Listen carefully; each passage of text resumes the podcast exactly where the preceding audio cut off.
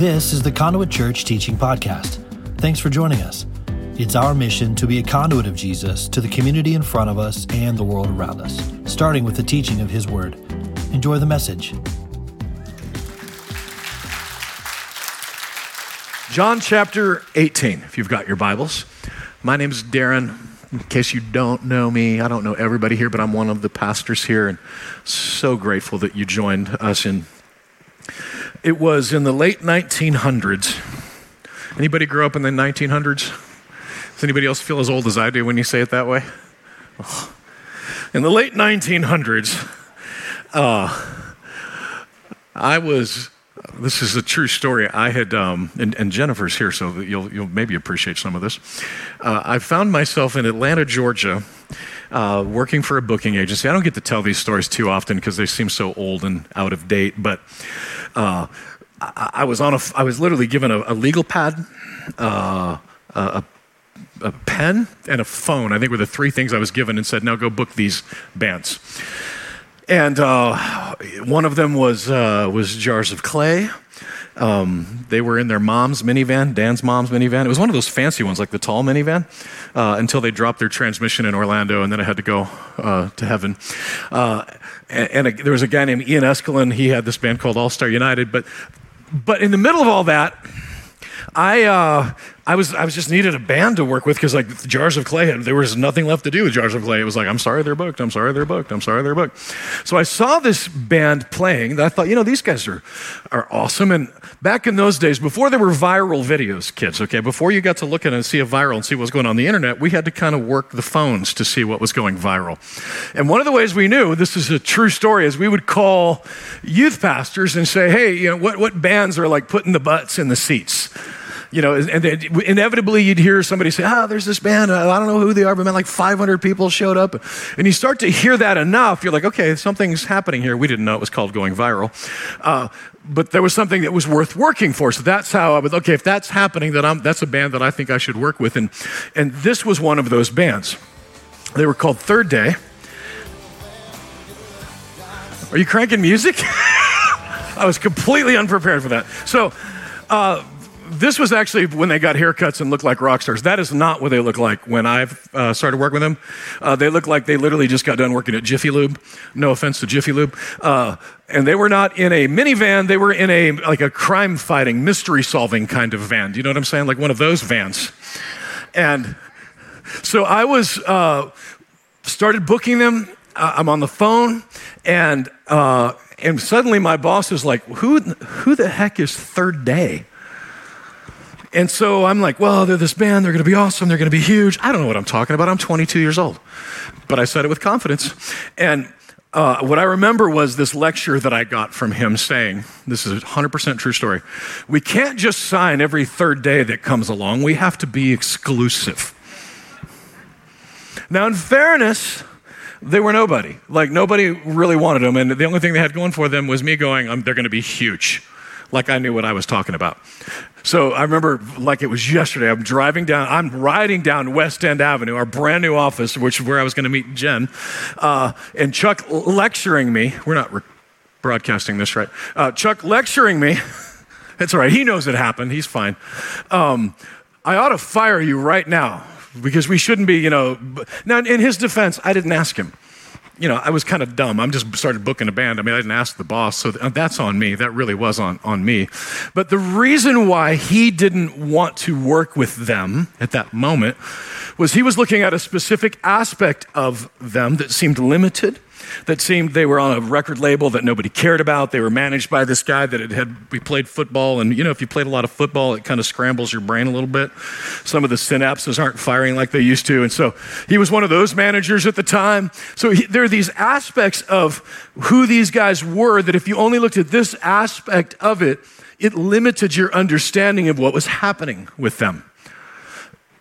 Jesus in the Garden of Gethsemane his being now surrounded by Judas, by uh, religious leaders, by uh, Roman soldiers, by pagans with lanterns and torches. And they are all there asking, Jesus asking them the question, Who is it? What is it? Who is it you want? And they were all there because they had found a certain aspect of who Jesus was, that if you only looked at that aspect of it, you have an incomplete view of who Jesus is. And by the way, that wasn't just in the Garden of Gethsemane 2,000 years ago. That's every day of our Christian walk. That there are aspects of who Jesus is that are who he is, right? And the question that Jesus was asking them is the question I believe he asked for us tonight at Conduit Church Who is it that you are seeking? He says in, um, let's go to verse 4 of chapter 18. Jesus, knowing all that was going to happen to him, went out and asked them, Who is it that you want? Verse 5 Jesus of Nazareth, they replied. And Jesus said, I am he. Judas the traitor was standing there with them. When Jesus said, I am he, they drew back and fell to the ground. It was like Benny Hinn came in and threw his coat, man, just took out the whole row. Again, he asked him, verse 7, Who is it that you want? And Jesus of Nazareth, they said. And so Jesus answered, verse 8, I told you that I am he. If you were looking for me, then let these men go. This happened so that the words he had spoken would be fulfilled. I've not lost one of those that you gave me. And then Simon Peter, sidebar, whenever uh, Peter is messing up, he, go, he gets called Simon. And when he's really messing up, it's Simon Peter. It's like when your mama calls you by your first and your middle name, right? Shannon Page Anderson. You know, like it's when you were growing up, like your parents are mad at you. That's this is that this is the biblical version of Simon Peter. Stop it. Drew his sword and struck the high priest's servant, cutting off his right ear. So not only was Peter stupid, he was a bad aim. It's like an Alec Baldwin moment there. He just he hit it wrong. He just anyway. So, ooh, sorry. Oh, that's too soon. I'm so sorry. Friends of Alec Baldwin, I'm sorry. The servant's name was Malchus. Jesus commanded Peter, verse 11 Peter, put your sword away. Shall I not drink the cup the Father has given me? I want to read that one more time. Shall I not drink the cup the Father has given to me? That's God's word. Let's pray. Father, we are so desperate for you, so in need of your word, so in need of our relationship with you. And I pray that all of us, me included, me especially, Lord, that you would speak to all of us tonight through your word. It's, uh, it's a light, it's a lamp, it's sharper than any two edged sword. Lord, you divide between our soul and between our spirit. And I pray tonight that that word would do that in our hearts. And Father, I lift up our brothers and sisters at the churches in our community. There's so many amazing things that you are doing in this world, in this community specifically. Lord, I ask for you to bless, to be with our brothers and sisters here in this community and around the world, and those that are serving Jesus in our local churches. In Jesus' name we pray. Amen. Who are you looking for? That's the question. Jesus had asked Peter this kind of this question in Matthew, right? Who is it that, that men say I am, but who do you say that I am? And now he's asking it a different way. Who is it that you're looking for? And there are people there that are looking for Jesus the man. That's Judas and the religious leaders. They, like they were looking for Jesus of Nazareth. They're looking for Jesus the man. And then you got Peter with his sword. Well, he's looking for Jesus the conqueror, right? But the Jesus that all of us need is Jesus 100% man? Yes. 100% God, 100% man? Yes. Is Jesus the conquering king? 100% yes. And he's the Savior. And if we don't have Jesus the Savior, then Jesus the man and Jesus the conqueror fall short. It's Jesus the Savior that we need first and foremost and only and everything else the conqueror jesus the man it's all part of that but if we just focus in on just jesus the man i want to show you now how that even plays out in our modern uh, search for who jesus is that we're looking for jesus the man uh, most progressive theology right now is is that it's creating god in their image You see, they're looking for a Jesus here, Judas and these guys. They're not looking for Jesus the Messiah, they're looking for Jesus of Nazareth. That's his address. It's like I'm looking for Darren of College Grove. Right? This is the Darren, the guy that used to be a manager, he's a pastor, I like that Darren. That's they're not looking for Jesus Messiah there. I'm looking for Jesus the man because they thought in their mind Jesus the man is someone that I can control. Jesus, the man, is somebody that I can tie up, that I can lead, that I can do with what I want. And as harsh as that is for Jesus in that world, if we think of Jesus as somebody that I can define based upon my whims, upon my desires, upon the way that I would do it, if I have ever said the phrase, I would never serve a God that would do X or Y, even though the Bible says that Jesus does that, that's me creating God in my image those moments where I would never serve a God, and you, you see that all over the internet, especially those in a deconstruction phase, generally speaking, the Jesus that they're rejecting, like, oh, well, that's not Jesus. I would reject that as well.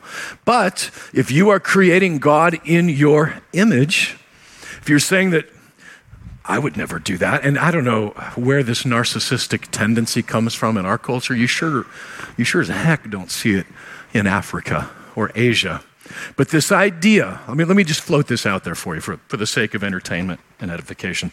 If he is truly the God of the universe, right? If he truly can make something out of nothing, if he truly put the stars in the sky, right? Job put the Leviathan in the sea. If he truly, right, there is no beginning and no end, isn't it possible that he might think something or do something or say something that I might not agree with?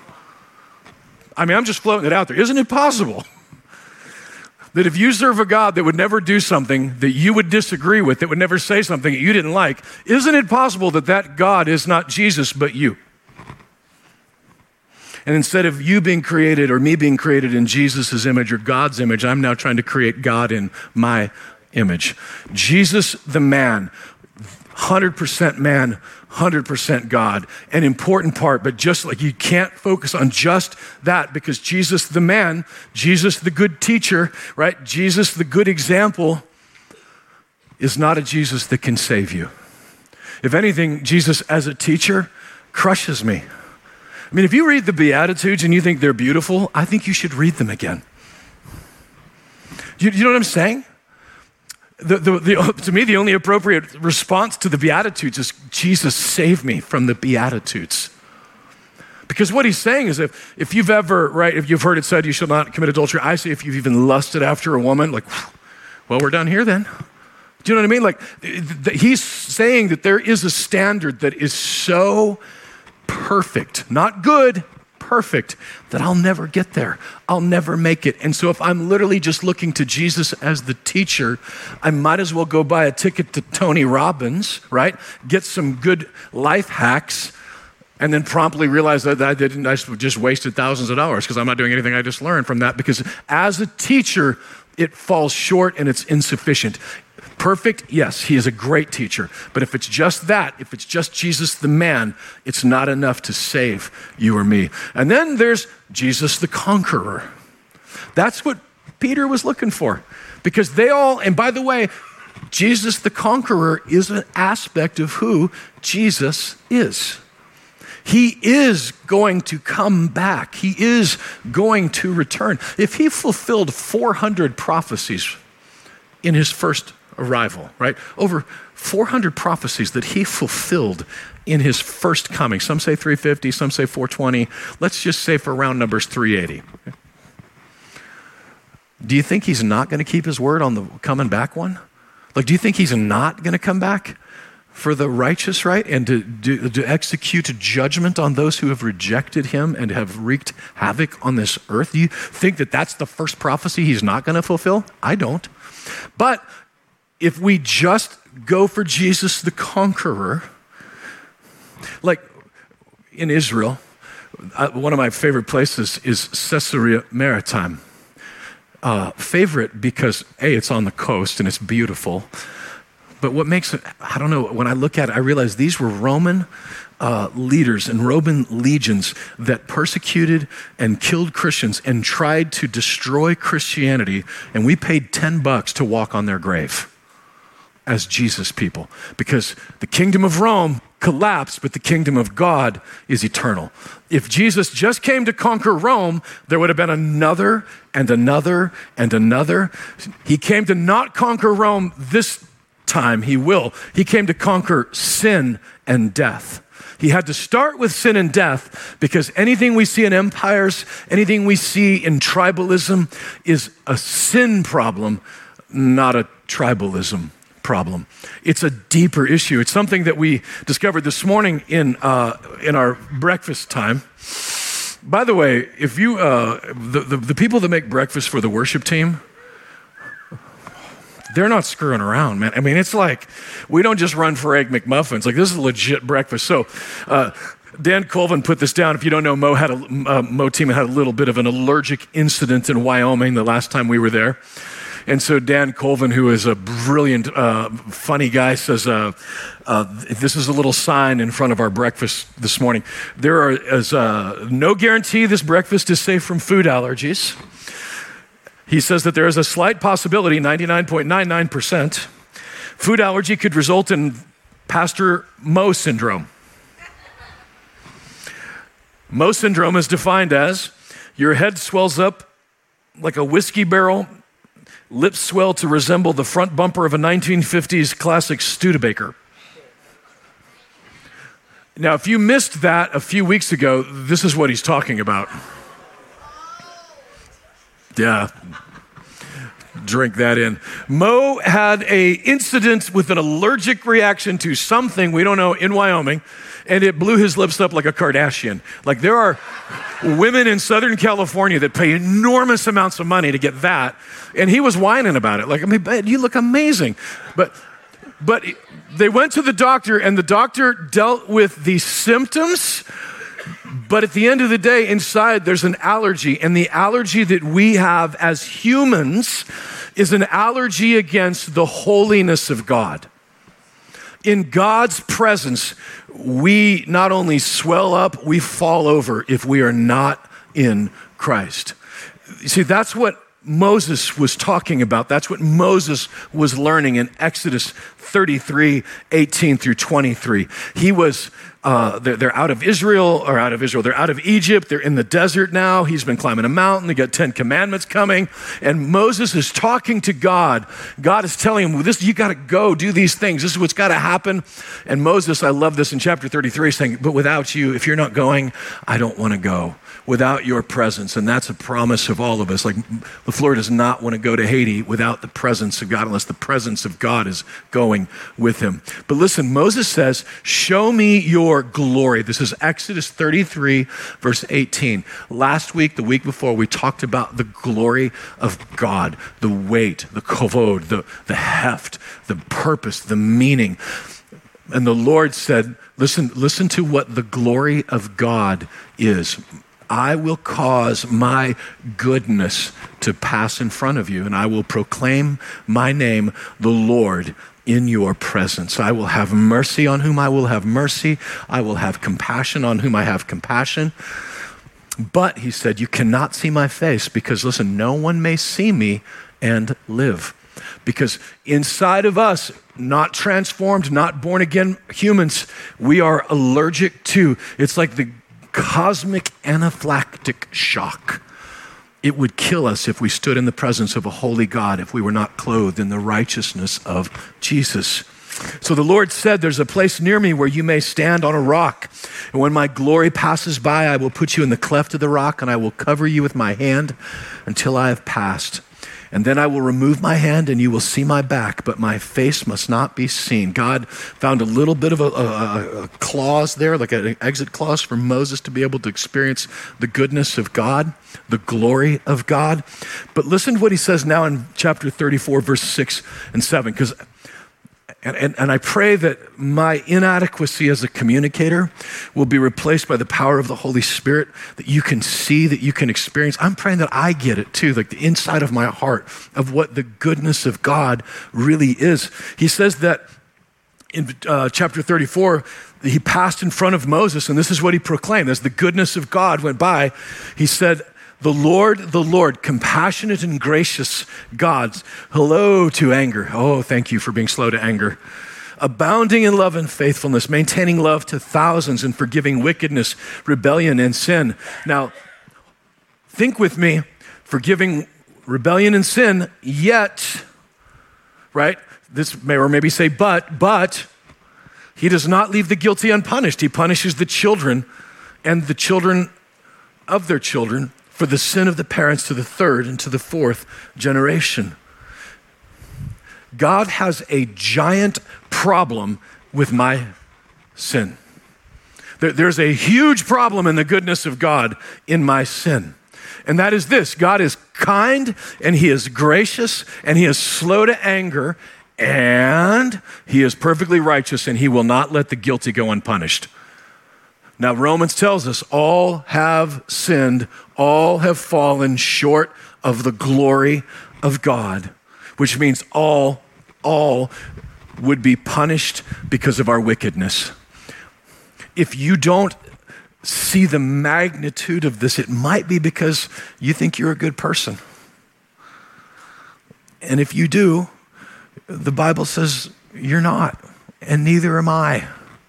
All have sinned. All have fallen short of the glory of God. It's not about being good enough. It's about being perfect, and none of us can make it in with that standard to stand in front of a holy God.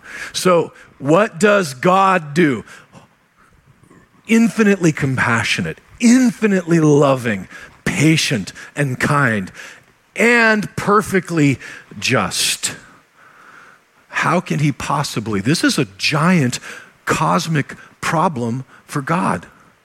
And it was solved not with Jesus the teacher, it's not solved with Jesus the conqueror, it's solved with Jesus the Savior. Because on the cross, Jesus the man conquered sin and death. It was on the cross where Christ Himself, this is what's happening in John chapter 18, when He says, Peter, put your sword away. Shall I not drink from the cup, that the, the cup that not God, that the Father has given to me? Cup in the Old Testament, Ezekiel 33, Isaiah 54, dozens of other places. The cup, whenever you see cup, it refers to wrath.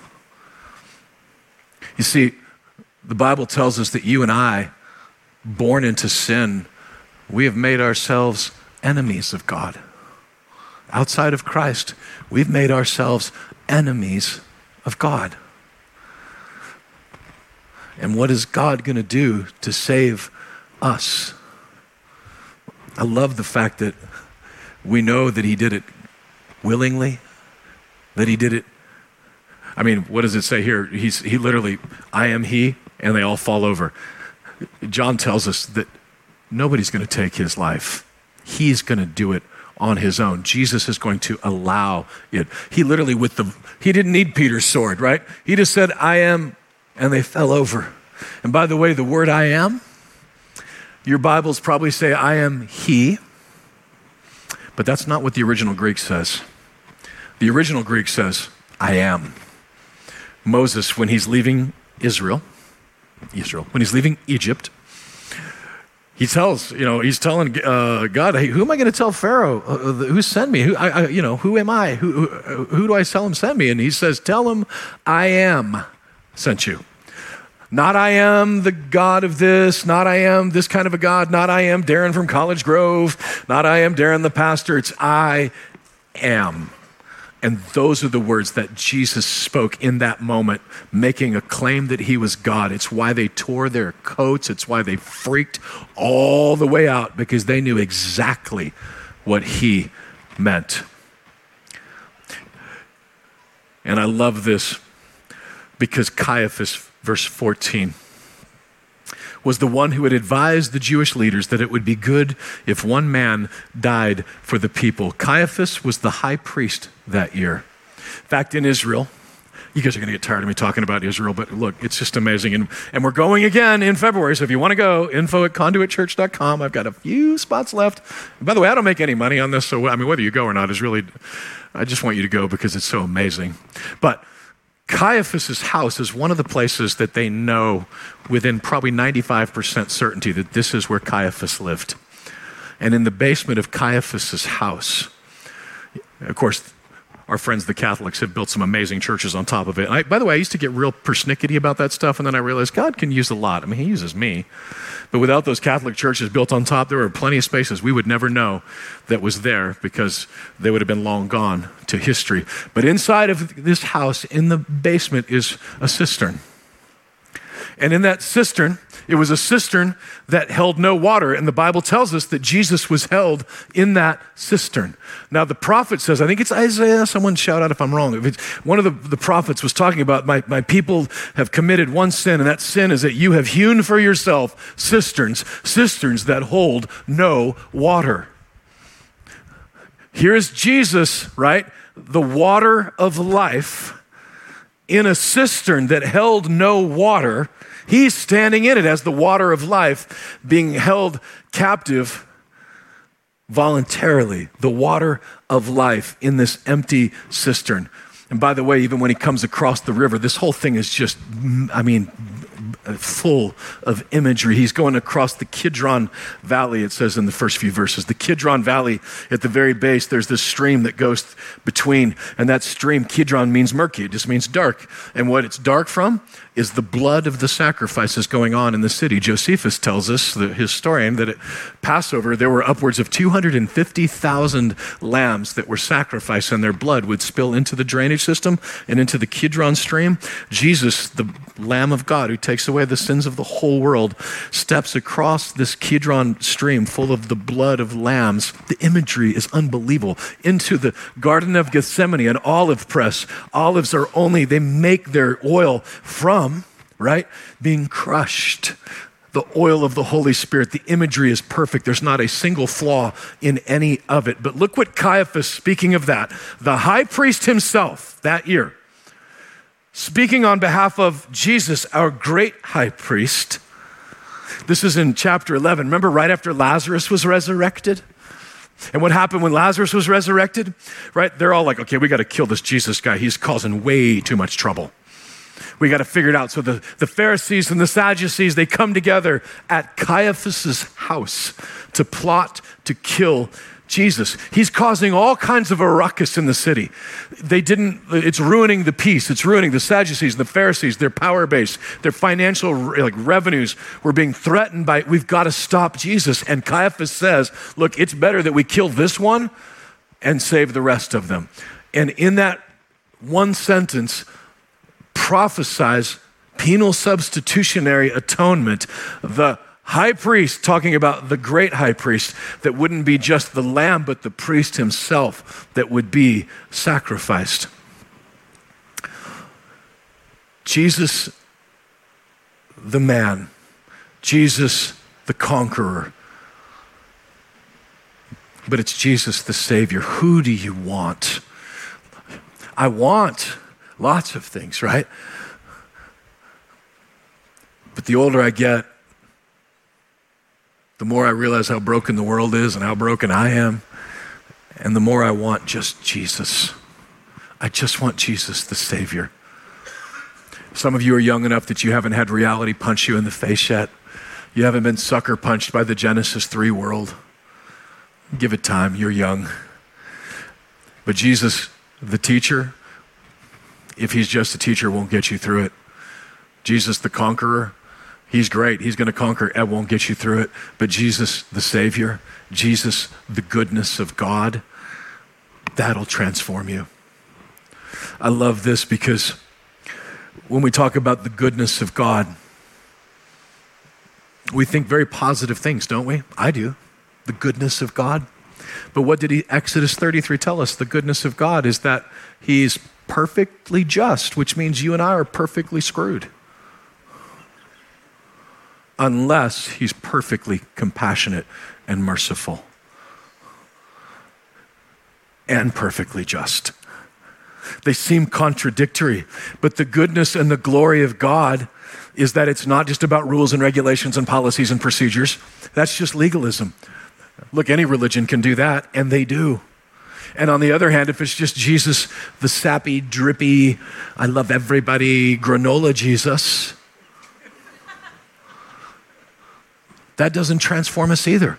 It doesn't transform us because if you've been treated unjustly, if you've been treated unfairly, you need to know that somebody's going to be just, that there's going to be justice somewhere, somehow. C.S. Lewis, he does what he always does. He, he, he said it way better than I could. From mere Christianity, he says that God is the only comfort, He is also the supreme terror the thing we most need and the thing we most want to hide from. He is our only possible ally, and we have made ourselves his enemies. Some people talk as if meeting the gaze of absolute goodness would be fun. They need to think again. They are still only playing with religion. Goodness is either the great safety or the great danger according to the way you react to it, and we have reacted the wrong way. The goodness of God says that you need a Savior. The goodness of God says that I need a Savior. And the only way that salvation could come was if someone would pay the price for my sin. I can apologize when I do something stupid. And look, if you've been around this church for any length of time, I've already let you down. And if I haven't, you haven't been here long enough. Because I'm just like you, man. I'm in, need, I'm in need of the same Jesus you're in need of. I'm not the doctor he is. I need the same doctor you need. I might have been in the hospital a little bit longer than some of y'all. Like, I know which the, the, orderlies are the nice ones. I know which nurses are mean. I know what to avoid in the cafeteria. Like, I've been around. But I'm not, my job isn't to point you to me as the great physician. I'm to point you to Jesus because he's the only one who is the physician that can heal you or heal me. And the way that he heals us is at the tree, at the cross. This whole thing started with a tree.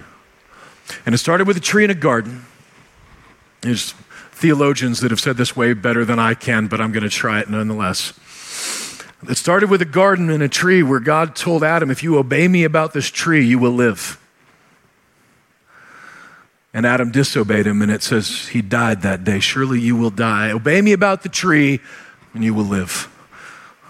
But he told Jesus in a garden, Obey me about the tree, and you will die. What, what did Jesus say? This cup, not from God Almighty, but from my Father. Do, do you see the, even the tension in that? Abba, Daddy, like my Father, cup of wrath from my Father. The wrath that was meant for you and for me, shall I not drink that cup? Jesus says. You, the, the, the contradiction, the tension is palpable because it's only in drinking that cup that I won't have to drink that cup. Jesus, obey me about this tree and you will die. You'll be cut off from me, cut off from goodness and kindness. You will surely die that you and I might live. There's an old poem from George Herbert, who's a, has been alive longer than the late 1900s, but it's called The Sacrifice. It's readily available online, but this line just is, it's wrecked me for years. This line was, Oh, all you who pass by, behold and see. Man stole the fruit, but I must climb the tree. The tree of life to all, except only me. Herbert's imagining the words of Christ from the cross. You and I stole the fruit. That tree was not a tree of life to him, but it is a tree of life to us, which is why in Revelation it starts in a garden and it ends in a garden. And because Jesus obeyed Christ or obeyed his Father about this tree, if you and I will obey the Father about this tree, then one day you and I will eat from another tree, a tree of life that Revelation 22 speaks of, that is healing for the nations, healing for you and for me. Obey Jesus about the tree, and he will live. And as we wind this down for the evening, I would ask you tonight, prayerfully ask yourself Have I obeyed him about the tree? He drank the cup for me. I don't know, maybe you said the prayer someday. You understand the Bible, there is no the prayer. Right? Turn to, turn to, your, turn to the book of the Bible where the prayer is. There isn't one. There's repentance. There's being born again, being transformed by the Holy Spirit. It's a literal repentance, a changing of my mind, f- turning from my wicked ways to follow Jesus. Not that I would live perfectly. I'm not clothed in my righteousness, I'm clothed in His. But in my transformation, there are things that that, that, I know that hurt God. There are things I know that hurt me. There are things that sinful. Yes, my salvation is 100% secure. But man, I could sure screw up my life and a lot of people's lives around me by disobeying Jesus. He's saved us from the penalty of sin, but not the consequences in your life of sin. And I might add that his death and his resurrection doesn't just give us freedom from the penalty, but it gives us power over it. We don't have to live that way. You don't have to wreck your lives. You can, and Jesus still loves you, but you don't have to. Stand to your feet. I want to want to pray for you tonight. I'm going to ask you to, in your own heart, ask yourself that question Have I been born again? Have I obeyed him about the tree? Looked into the goodness of God and seen that the only salvation for me was going to come if someone else would pay the price. Would you ask him that tonight? And as I pray for you, if that's you and you, man, I've never, I don't know, I just, I want to know, I'm going to ask you to just, at some point, and before you leave, because you know there's magnetic strips over every one of these doors, and when you leave, it's going to erase everything you've heard. I don't know what it is. It's a conspiracy, but it seems to work every time you leave, you're going to forget. Don't let yourself leave this room without emailing info at conduitchurch.com and say, man, I want to pray with somebody. I want to step into the kingdom. I want to be baptized. I want to follow Jesus. If that's you, do that while I'm praying. Heavenly Father, we call upon your name tonight for my brothers and sisters in here that maybe you just don't know. I've never experienced this before. It's not about being afraid of hell, it's about being uh, in love with you, Christ, and the, the, the gratitude that I feel. I want to follow you, Jesus. Transform me from the inside out. Lord, I pray that if there's someone in here that that has never been a prayer of theirs before, and they want to know, they want to just step into that new transformation, that new life, Lord, that you, you don't have to have them come down to the front, but you can change them right where they are.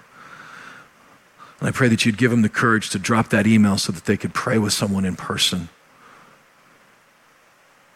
We love you, Jesus. We're so grateful for you. Your goodness has been chasing after us. Your perfect justice and your perfect compassion has chased us and continues to chase us. We love you so much. Thank you for that. In Jesus' name we pray. Amen.